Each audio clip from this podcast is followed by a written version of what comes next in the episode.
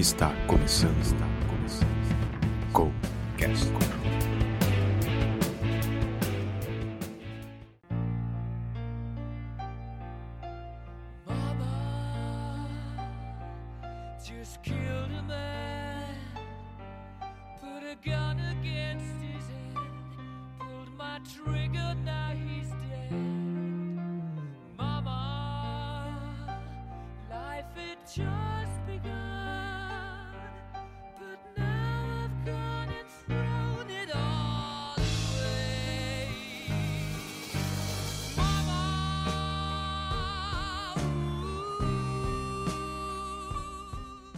Fala galera, Felipe aqui de volta, saindo da licença paternidade aqui um pouquinho para gravar mais uma vez com vocês.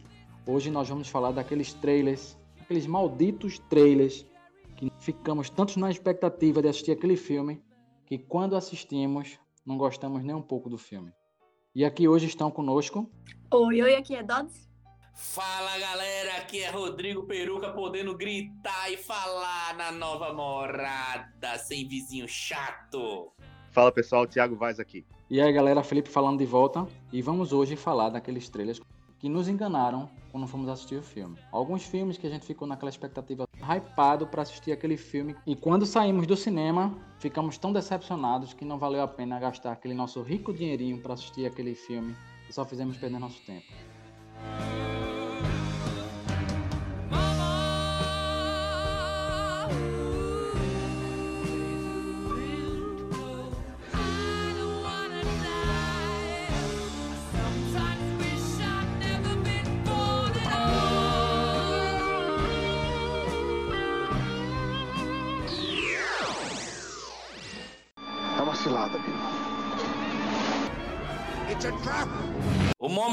Só uma dúvida, só uma dúvida, só uma dúvida. Batman você consideraria como, meu amigo? Qual Batman? Depende de qual Batman. Polêmica, a gente já começa com polêmica. Os trailers da trilogia Nolan fazem jus ao filme, né? Veja só, o filme da trilogia de Nolan são bons. Só o último, que é o Cavaleiro da Trevas Ressurge, pra mim que ficou a desejar. Mas não é um filme ruim. Não é um filme ruim, mas é um filme que você veio, por exemplo, a gente tá falando de trailer, né? Mas já que a gente Isso, entrou isso. nessa questão de filme, o trailer foi muito bom. Mas pra mim o filme não, não se equiparou a principalmente depois do melhor filme de Batman que eu já assisti na minha vida, que foi o Cavaleiro da Trevas. A gente tava numa expectativa bem grande, justamente por conta do filme anterior. E aí veio um bom trailer. E quando o filme veio, bicho, aquele Bane f... com tudo. O Tom Durinho fez uma merda do c... Ficou uma bosta o filme. Tome-lhe assassino pra cima. Dodó Ribos. o trailer veio muito bom e a gente veio. É o tema de hoje, né? A gente veio totalmente na expectativa de uma boa continuação. O filme não é de todo seu ruim, na verdade, mas fica a desejar devido realmente à elevada expectativa que foi criada pelo Cavaleiro da Trevas, né? Agora, rapaz, tu diz que o filme não é tão todo ruim. Bicho, eu não consigo mais assistir aquele filme todo. Eu começo a assistir e não aguento mais e paro. E olha que vocês são totalmente fãs de Batman, imagine eu que não sou. Essa trilogia de Nolan, ela vai assim, ao contrário do que normalmente as trilogias fazem, que é um primeiro filme excelente, um segundo filme fraco e um terceiro filme bom. A trilogia de Nolan, o primeiro filme foi muito bom, o segundo excelente e o terceiro bonzinho. O terceiro filme, ele é pra fechar, né? Assim, vamos fechar essa trilogia, vamos, acho que já tô cansado aqui. Na época, eu me lembro de pessoal falar que Christian Bale também já tava um pouco saturado do papel. Você já percebe que ele não tá mais naquela expectativa de gravar tão bem como ele gravou o segundo, né? É, Agora, com relação à trilogia, eu prefiro enxergar as- os três filmes como uma obra completa, sabe? E é por isso que eu não desmereço o terceiro filme, porque faz parte de todo o projeto ali do Christopher Nolan. E, na minha opinião, o Batman, que foi melhor adaptado ao cinema, o melhor ator a interpretar o Batman, o melhor diretor a dirigir o Batman, enfim, a melhor adaptação do- dos quadrinhos para a- as telas, na minha opinião, foi a trilogia de Nolan. Concordo com você, Tiago. E aquele Coringa também ajudou. Bastante. Mesmo não sendo tão fã de Batman, mas eu admito que a trilogia do, do Christopher Nolan é a melhor. Tem algumas pessoas que preferem o Batman do George Clooney, No, God! No, God, please, no! No! No! No! Meu Aquele é o Deus. melhor Batman. Aquele Batman fanfarrão do Bat cartão de crédito. Uhum. Mas, Mas vamos dar aqui o valor do filme do Tim Burton com o Michael Keaton, que E tem a Jack sua Nicholson, e Jack Nicholson sim tem a sua importância. É o filme mais fiel aos quadrinhos na minha opinião, mas não é o melhor. É o que eu gosto mais. era o que tinha pra aquela época, né, Tiago? Era o que Então, tinha pra aquela época. E a época- gente, quando assistiu naquela época, foi lançado, eu era menino. Mas eu me lembro de sair no filme, na época que eu assisti o filme, assim, achando o máximo. Um super-herói na tela do cinema, né? Você só via o Batman assistia no SBT, aquele seriado fanfarrão. eu lembro, O- aquele Batman dos anos 60. Porque quando ele, legal ele, ele, ele brigava, aparecia, né, com um quadrinho. Pof. Pô, pá, só. Era, era legal pra gente, né? E a gente vê uma, uma releitura do Batman no cinema, fiel ao quadrinho, que naquela época eu acredito que nem eu nem Rodrigo a gente lia. Eu não, não lia quadrinho, comecei a ler quadrinho com Eu li a 14 anos turma da. Mônica só. Foi uma, uma revolução. Então, pra aquela época, o filme, se não me engano, é de 80 e, 80 e... Nove. 9, né? 1989. 1989, eu tinha 9 anos de idade, e eu achei o máximo quando assisti de sair do cinema. É uma cilada, Bill. Eu tenho um filme aqui, O Hobbit, que o Hobbit, o trailer era foda. Se eu não me engano, o primeiro filme do Hobbit foi bom. E o, O segundo foi uma bosta. Caramba, eu não acho. É porque assim, eles quiseram pegar o Hobbit e fazer uma trilogia, né? O filme era pra ser no máximo dois filmes. A desolação de. Smaug, então, bicho. Aquele, eu acho que é o segundo, que é o que Legolas tira o cavalo do...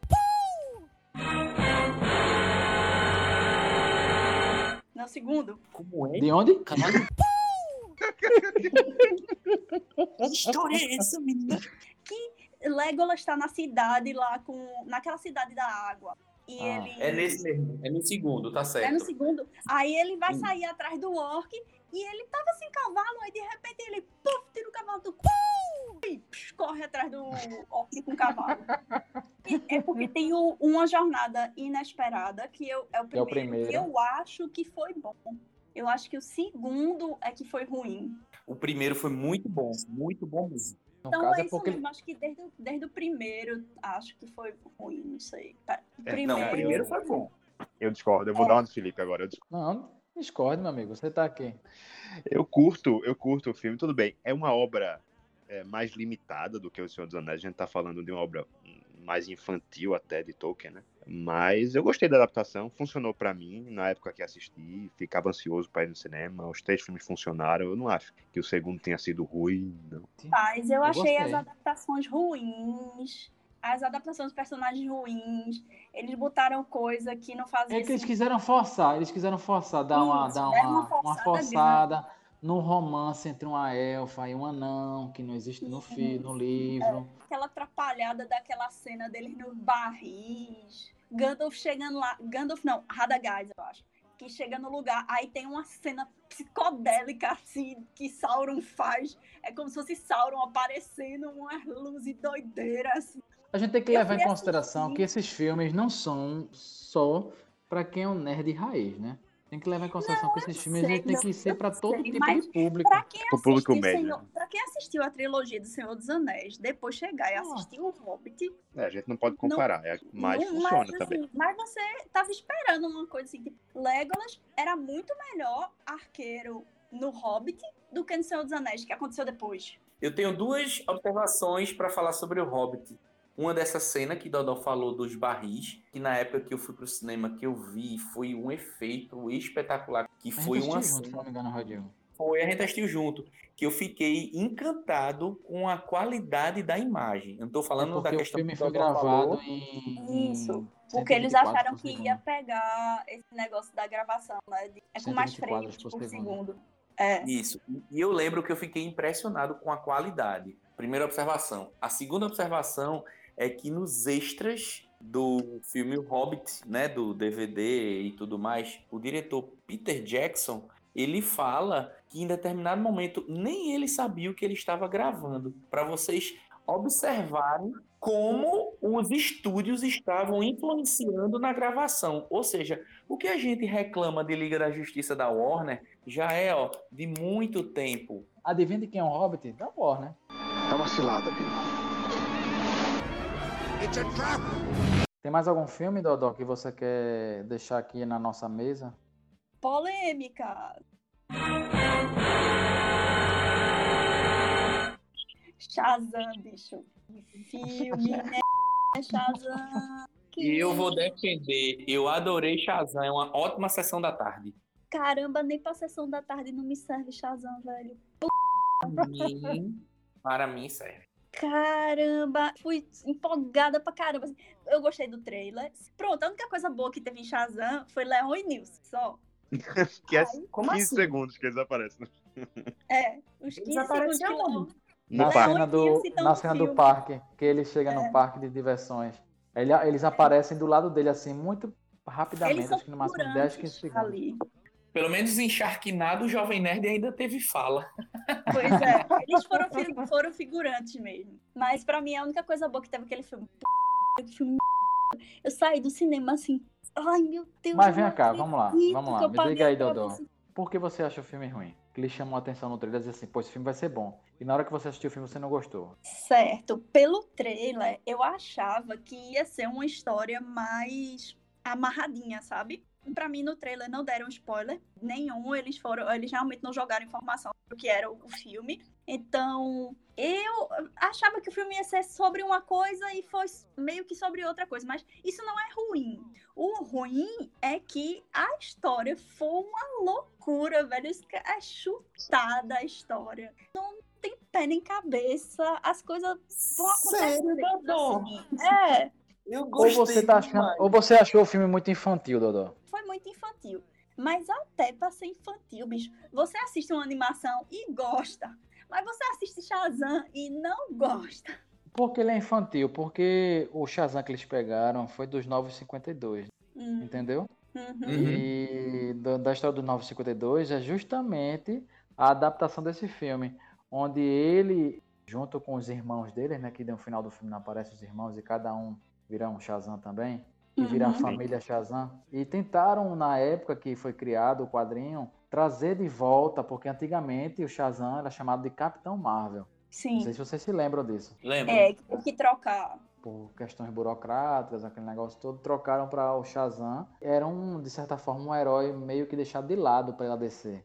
Olha só, quando Billy Batson vira Shazam, ele não tem a sabedoria de todos. De Salomão, os- isso. Eu sei que o cara é o maior imbecil, velho. O cara transformado em Shazam é o maior imbecil, fazendo as maiores imbecilidades. Poxa, velho. Então adapta isso. Então não diz que ele vai ter uma sabedoria p... porque o cara não tem, ele é um imbecil. Ele é um adolescente imbecil. Mas ele é isso, Dodó. Ele é um adolescente que fica adulto.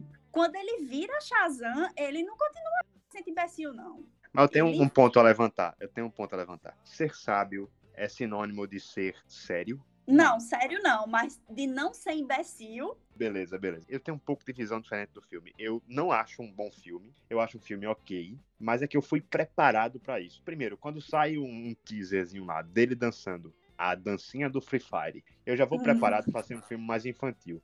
E talvez por isso eu tenha achado ok. Eu concordo com o Rodrigo. É um filme para você assistir de boa, de leve. Não paga cinema. O cinema não vale a pena assistir.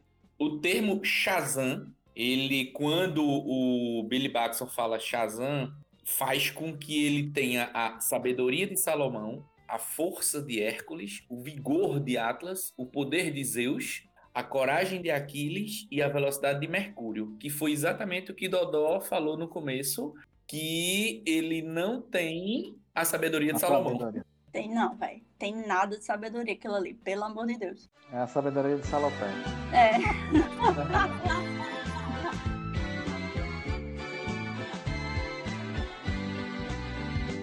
É uma cilada, Bill.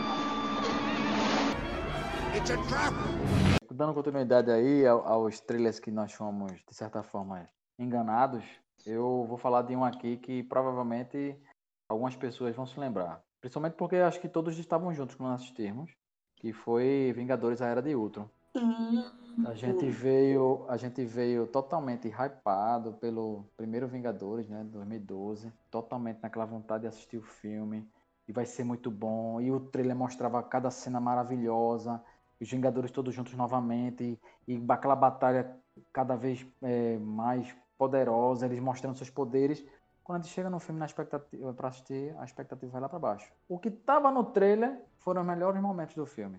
É, E sem falar também que quando eles lançaram esse trailer, primeiro eles lançaram um teaser na San Diego Comic Con, onde eles botavam a máscara do Tony Stark sendo transformada, do Homem de Ferro sendo transformada na fisionomia do Ultron.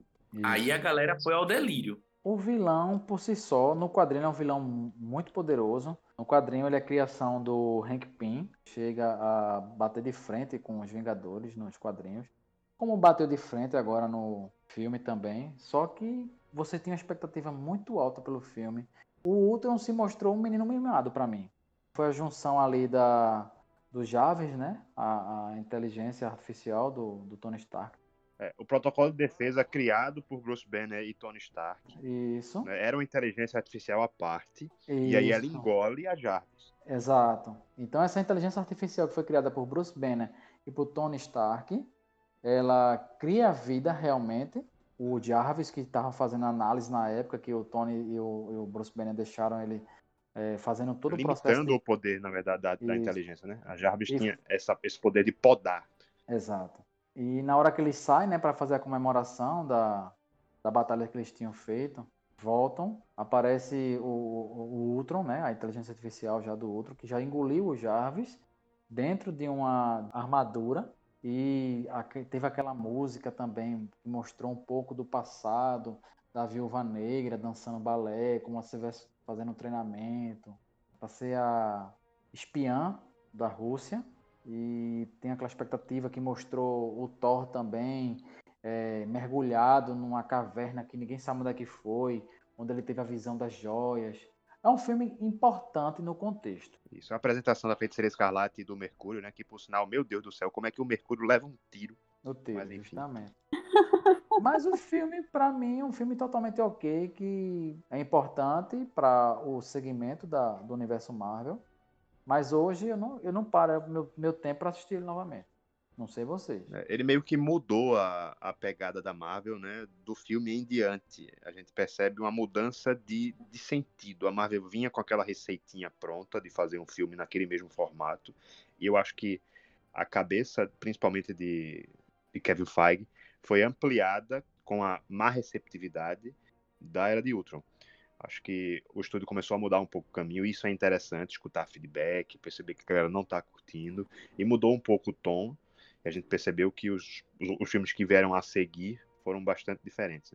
Que bom que ele escutou, porque era Joss Whedon, né, também. E ele estava cotado também para fazer todos os filmes dos Vingadores. Kevin Feige pegou e viu que Joss Whedon não estava mais dando certo, né? Ele foi muito importante, muito importante pro início, e mas no segundo filme ele deu essa cagada. Eu tenho uma coisa a dizer sobre esse filme que eu gosto bastante dele, que Hum. é a forma com que você vê os personagens interagindo entre si, formando os laços entre si. Isso aí tá muito nesse filme Era de Ultron e você vê, isso tem uma importância muito grande nos outros filmes. Você sente o quanto um gosta do outro, como como é essa intimidade que eles têm e tal. Você você pega em Era de Ultron. É uma cilada, Bill. E tu, Roy Diego? Quais são os filmes aí que tu trouxesse pra gente? Olha, o primeiro deles foi A Hora do Pesadelo de 2010. Porque o que acontece? A Hora do Pesadelo é aquela franquia de terror do diretor Wes Craven, que é o mesmo Wes diretor de Pânico, Wes Craven, né? Que é o mesmo diretor da franquia Pânico anos depois, que conta a história de Fred Krueger, que é um monstro que mata as pessoas quando elas estão dormindo, mata as pessoas nos seus sonhos. E você teve o ator Robert Englund, na franquia original. E nesse, eles botaram aquele ator que fez aquele Rorschach do Watchmen. E assim, o Robert Englund fez um Fred Krueger totalmente debochado, que ele assustava na hora de assustar, e ele tirava a onda, e era muito legal. um clássico dos anos 80. Quando eles disseram, vamos refilmar A Hora do Pesadelo, vamos dar uma nova conotação. Eu fiquei totalmente empolgado quando eu vi o trailer, gostei do trailer, parecia ser algo bem mais tenebroso e tudo mais. E quando eu assisti, eu não gostei, porque eu sentia aquela falta de um Fred Krueger debochado, de um Fred Krueger que tirava onda. E o filme não me agradou muito, não. Eu realmente não gostei desse A Hora do Pesadelo. O novo Fred Krueger estava bem feito, os efeitos especiais bons, mas faltou, faltou alguma coisa. Por exemplo, jogar uma polêmica aqui. O primeiro Homem-Aranha foi o de Tobey Maguire, que para a grande maioria, ou para boa parte, é o melhor Homem-Aranha. Para mim, o melhor Homem-Aranha é o de Tom Holland. Eu adorei Tom Holland como Homem-Aranha, adoro o, o Tobey Maguire também como Homem-Aranha, mas para mim, o Tom Holland superou totalmente as expectativas. Isso não aconteceu comigo nesse filme de A Hora do Pesadelo. Eu acho que é um reflexo da tendência do cinema dos últimos anos de querer segmentar muito um estilo, né? Se o filme é terror, ele não vai dar espaço para aquela tiração de onda que o filme dos anos 80 tem. Isso. Né? Então, é, segmentou muito e foi o erro do remake, na minha opinião também. Não gostei do filme, não gostei do filme. Entendi o tom, né, a proposta de ser puramente um terror, enfim. Bons efeitos aplicados, claro, a tecnologia é outra, mas também prefiro a sequência original, né, os filmes originais. Tanto, tanto esse, A Hora do Pesadelo, quanto um outro, né? Que foi. Esse é nojento. Que é Jason Vai para o Inferno, de 1993. É, O trailer, eu olhei assim, eu digo. "Ah", porque foi o primeiro filme depois de Sexta-feira 13, parte 8, que é o Jason Ataca Nova York. Foi muito bom. Eu adoro todos os filmes de Sexta-feira 13. Vocês sabem do meu gosto peculiar por filmes. Total. E assim, depois de anos eles fizeram um filme novo de Sexta-feira 13. Só que em nenhum momento tem Jason. Jason só aparece no final e inventaram uma história que era o coração, que era uma maldição. Nada a ver, nada a ver. O trailer até é um pouquinho interessante, mas sabe aquele trailer que você diz assim? Hum, é. O trailer meio que não me engana totalmente, mas você vai, vai na fé, né? Você, eu vou porque eu gosto e eu acredito. Horrível, que filme ruim. Filme ruim, ruim, ruim, horrível, odiei. É uma cilada, Billy. E tu, Tiagão? Vamos voltar para a Marvel agora. Voltando para a Marvel, em 2013 a gente tem Homem de Ferro 3.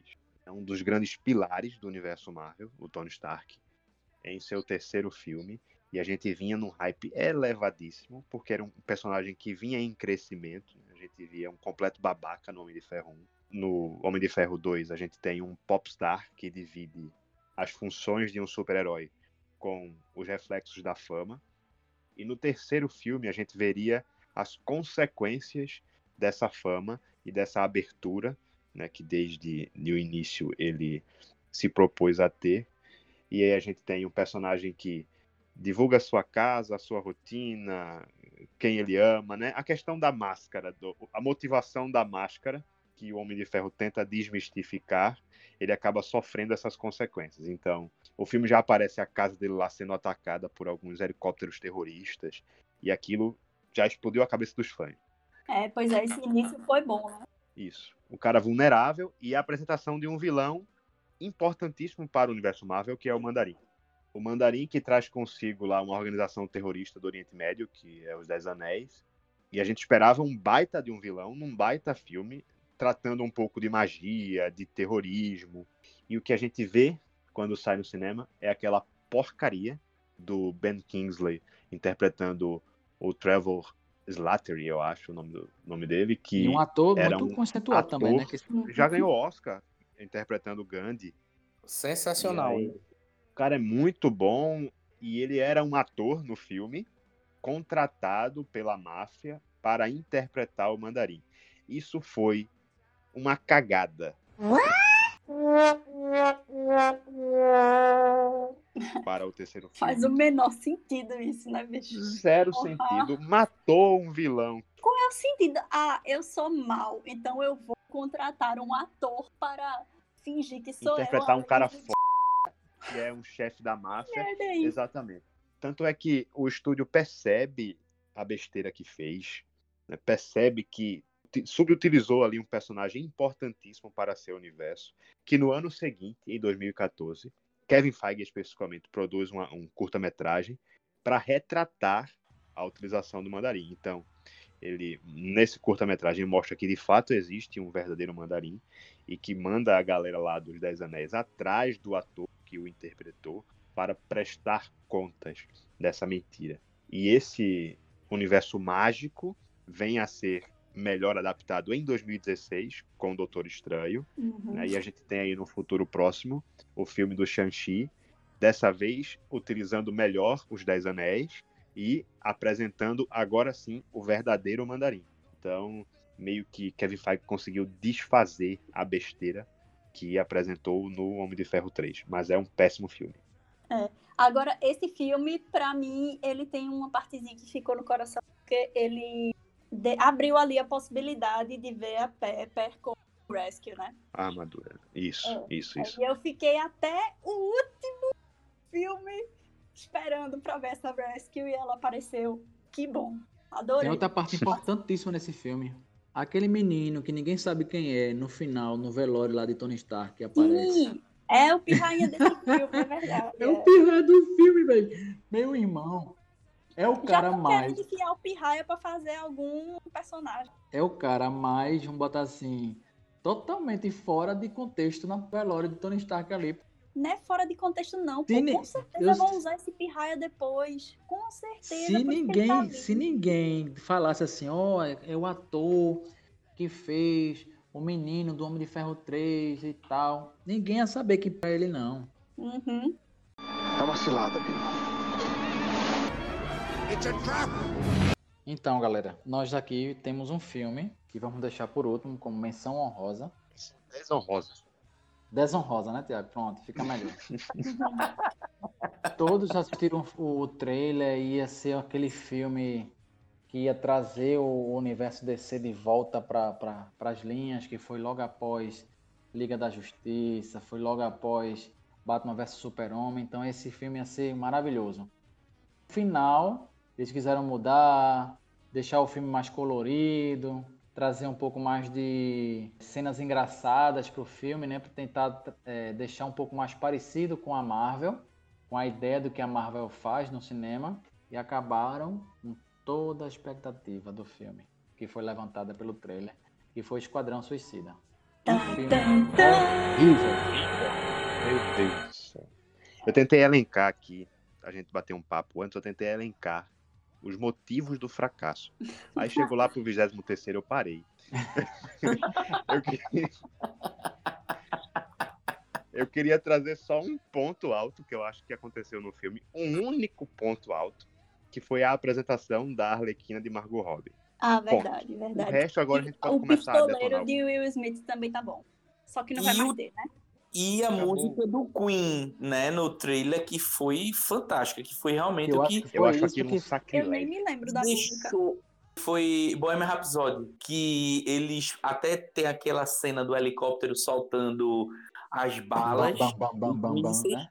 E eles sincronizaram bem direitinho. Igual. Lembro que foi um auê aquele O trailer. Eu acho que O foi, trailer. foi. O trailer, exatamente, Tiagão. Que a- E você vendo aqueles vários personagens, foi quando a gente viu a Arlequina, a gente viu Will Smith, a gente viu o Crocodilo. Caramba! Quando a gente viu todo mundo junto, Amanda Waller, pegaram uma atriz espetacular também. E Pois é. Cagaram tudo. com a Cagaram. música do É. Queen, E ainda caramba, mataram doida, bicho. Foi a tentativa da Warner, né, conjunto com a DC, de apresentar personagens como a Marvel fez com Guardiões da Galáxia. Ninguém conhecia Guardiões da Galáxia. Ninguém as só quem conhecia mesmo são aqueles leitores de quadrinhos que são leitores há muitos anos e conhecem profundamente. A mesma coisa a Esquadrão Suicida. Todo mundo, quem, quem lê quadrinho há muito tempo, sabe quem são. Então vamos trazer isso aqui para o cinema, vamos fazer essa expectativa, vamos colocar atores de, de renome, Vamos pro primeiro ponto alto aqui da, dos fracassos. ou baixo, né? O que é aquilo? É, o ponto baixíssimo, isso. O Coringa de Jared Leto. Nossa. Tá? Meu irmão, meu irmão, meu irmão. Primeiro, primeiro, vamos imaginar uma figura como o Coringa sentado numa cadeira de tatu pra se tatuar inteiro. Pra mim isso é inconcebível. Primeiro que ele ia tatuar o cara na mão, na marra, com a, com a faca. Meu irmão, velho, aqui não existe. E segundo, na cadeira do dentista, vai botar uma prótese de metal nos dentes. Pois é. P... Desse dentista. Não, esse, esse Coringa é um playbarzinho, tá ligado? Como é aquele cara rei do camarote? Pronto. Sim. É o rei do camarote da DC, foi esse Coringa. Veja a responsabilidade que esse ator teve de fazer um Coringa que chegasse pelo menos aos pés do Coringa anterior. Ele nem se esforçou, então, né? Porque, meu Ele não se irmão. esforçou. Eu me lembro que na época o pessoal da gravação disse que ele entregava presentes, ele entregou um presente pra Will Smith dentro de uma caixa de sapato, um rato morto. Era um rato. né? Isso, isso, isso. pra E uma coisa que chamou a atenção no trailer e que a gente ficou, tá, vamos assistir, vamos aceitar essa ideia nova. Foi a risada dele, que tava muito legal no final.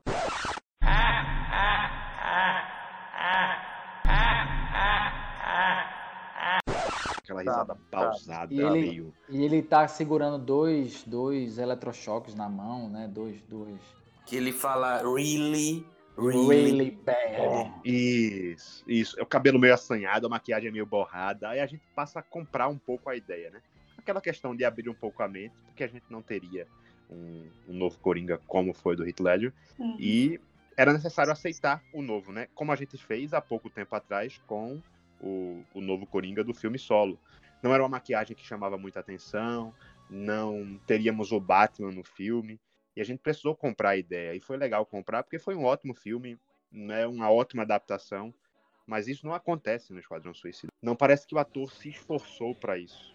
E ele também sofre muito nas mãos do David Ayer, né? Que meio que tirou o personagem do filme. A gente vê pouquíssimo do Coringa no filme, que deveria ser o ponto alto, né, da jogada ali. Por mais que se quisesse apresentar outros personagens, o Coringa chama, o Coringa vende, né? E a gente vê muito pouco dele. Mas eu acho que a culpa não foi do diretor, não, Tiago. A culpa foi mais da Warner mesmo, que pelo fracasso que, que eles tiveram em Liga da Justiça, eles quiseram tirar aquele tom sombrio, porque o filme estava com a chamada de que ia ser um filme muito sombrio.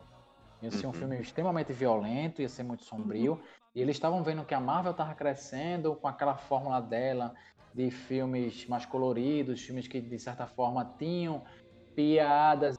Ferraram com o filme, totalmente ferraram com o filme. Que se eles tivessem agora, para quem, quem vai ter uma Snyder Cut, por que não pegar agora um novo corte? Release the Ayer Cut. É. Do, Não. Vamos deixar essa ideia de lado. Não quero ver de novo. né? do Esquadrão Suicida. Tá uma cilada, Bill. Então, galera, esses aí foram alguns dos filmes que decepcionaram a gente. Nós esperamos vocês nas nossas redes sociais, no Instagram e no Twitter, com o Cast Oficial, para nos contar quais foram os filmes que decepcionaram vocês, beleza? Então, até a próxima. Tchau! Tchau, galera. Tchau, povo. Falou, galera. Tchau.